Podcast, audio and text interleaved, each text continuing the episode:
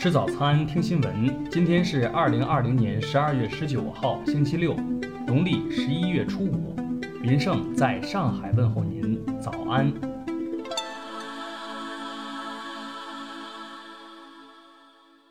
首先来关注头条消息。美国时政网站时政事实每年年底一个保留项目是评选美国年度谎言。网站说，今年美国谎言层出不穷，竞争尤其激烈。经过反复认真对比，淡化及否认新冠疫情获评美国2020年年度谎言。网站给出的理由很直白：别的谎言骗钱，这个谎言要命。听新闻早餐知天下大事，下面来关注国内新闻。美国或再将八十家中国企业列入黑名单。对此，外交部发言人汪文斌十八号表示，中方将继续采取必要措施，维护中国企业的正当权益。第二批全国农村公共服务典型案例日前在北京发布，二十三个典型案例涉及农村医疗、养老、教育、公共文化、体育等多个领域。国家邮政局十八号消息，预计到“十三五”末。我国邮政快递业年业务收入将达一点一万亿元，快递年业务量从二百零七亿件将增长至超八百亿件，稳居世界第一。近日，财政部发布决定，对《财政票据管理办法》进行修改，明确提出财政电子票据和纸质票据具有同等法律效力的内容。正在服刑的已解散港独组织香港众志前秘书长黄之锋，早前被控于去年十月进蒙面法生效后参与未经批准集结。该案十八号在东区裁判法院提讯。近日，交通运输新业态协同监管部际联席会议办公室组织对滴答、哈罗等顺风车平台进行提醒式约谈。要求修正顺风车产品不得以顺风车名义提供非法网约车服务。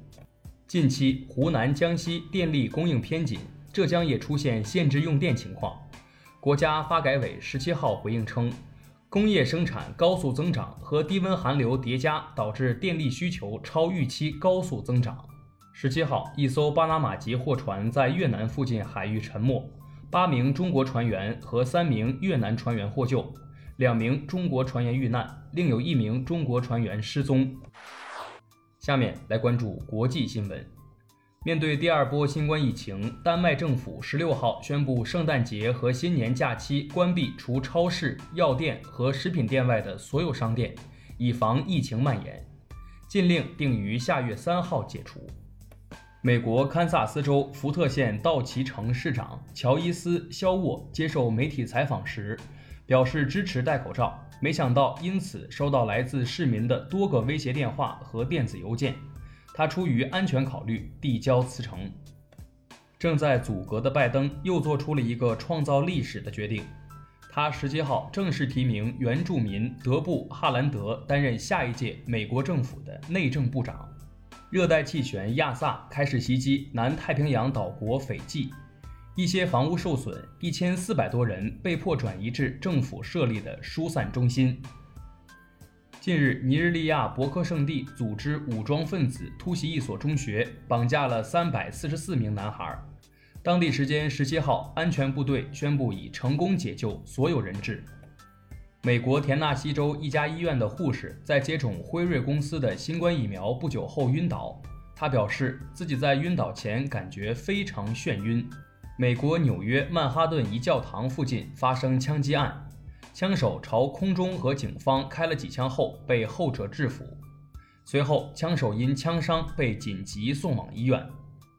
因日本前首相安倍晋三的后援会疑为主办的赏樱会前夜晚宴填补费用一事，自民党十七号着手协调传唤安倍到国会。下面来关注社会民生新闻。陕西蒲城公安公众号发布公告，一幼儿园教师李某涉嫌用针扎多名孩子，目前已被刑事拘留。央视记者暗访福建莆田，发现莆田远不止售卖假鞋，从地下工厂生产、电商平台销售、教授开店技巧，已经形成了一个庞大的产业链。安徽五旬男子钟先生在某直播平台对三百七十多名主播累计打赏近三十万元。钟先生妻子江女士将丈夫和直播平台一并诉至法院，要求返还全部打赏。昨天法院作出终审判决，驳回诉讼请求。研究表明，气温越高，髋部骨折的发生率越低，而髋部骨折是骨质疏松的主要表现之一。研究人员据此认为，保持温暖可能是预防骨质疏松的好策略。陕西西安雁塔区二十名家属存在冒领养老金情况，造成两百三十万元损失。有关部门表示，监管存在空白。最后来关注文化体育新闻。二零二零国际足联年度颁奖典礼在线上举行。波兰前锋莱万多夫斯基获得“世界足球先生”这一年度最佳男足运动员称号。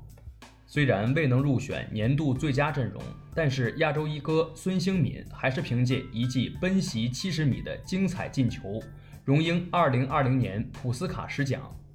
世界一级方程式车队梅德赛斯十七号在官方社交平台上透露，哈密尔顿下赛季将继续随队征战。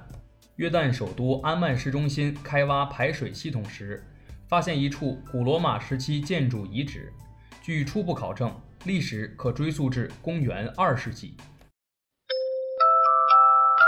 以上就是今天新闻早餐的全部内容，咱们明天不见不散。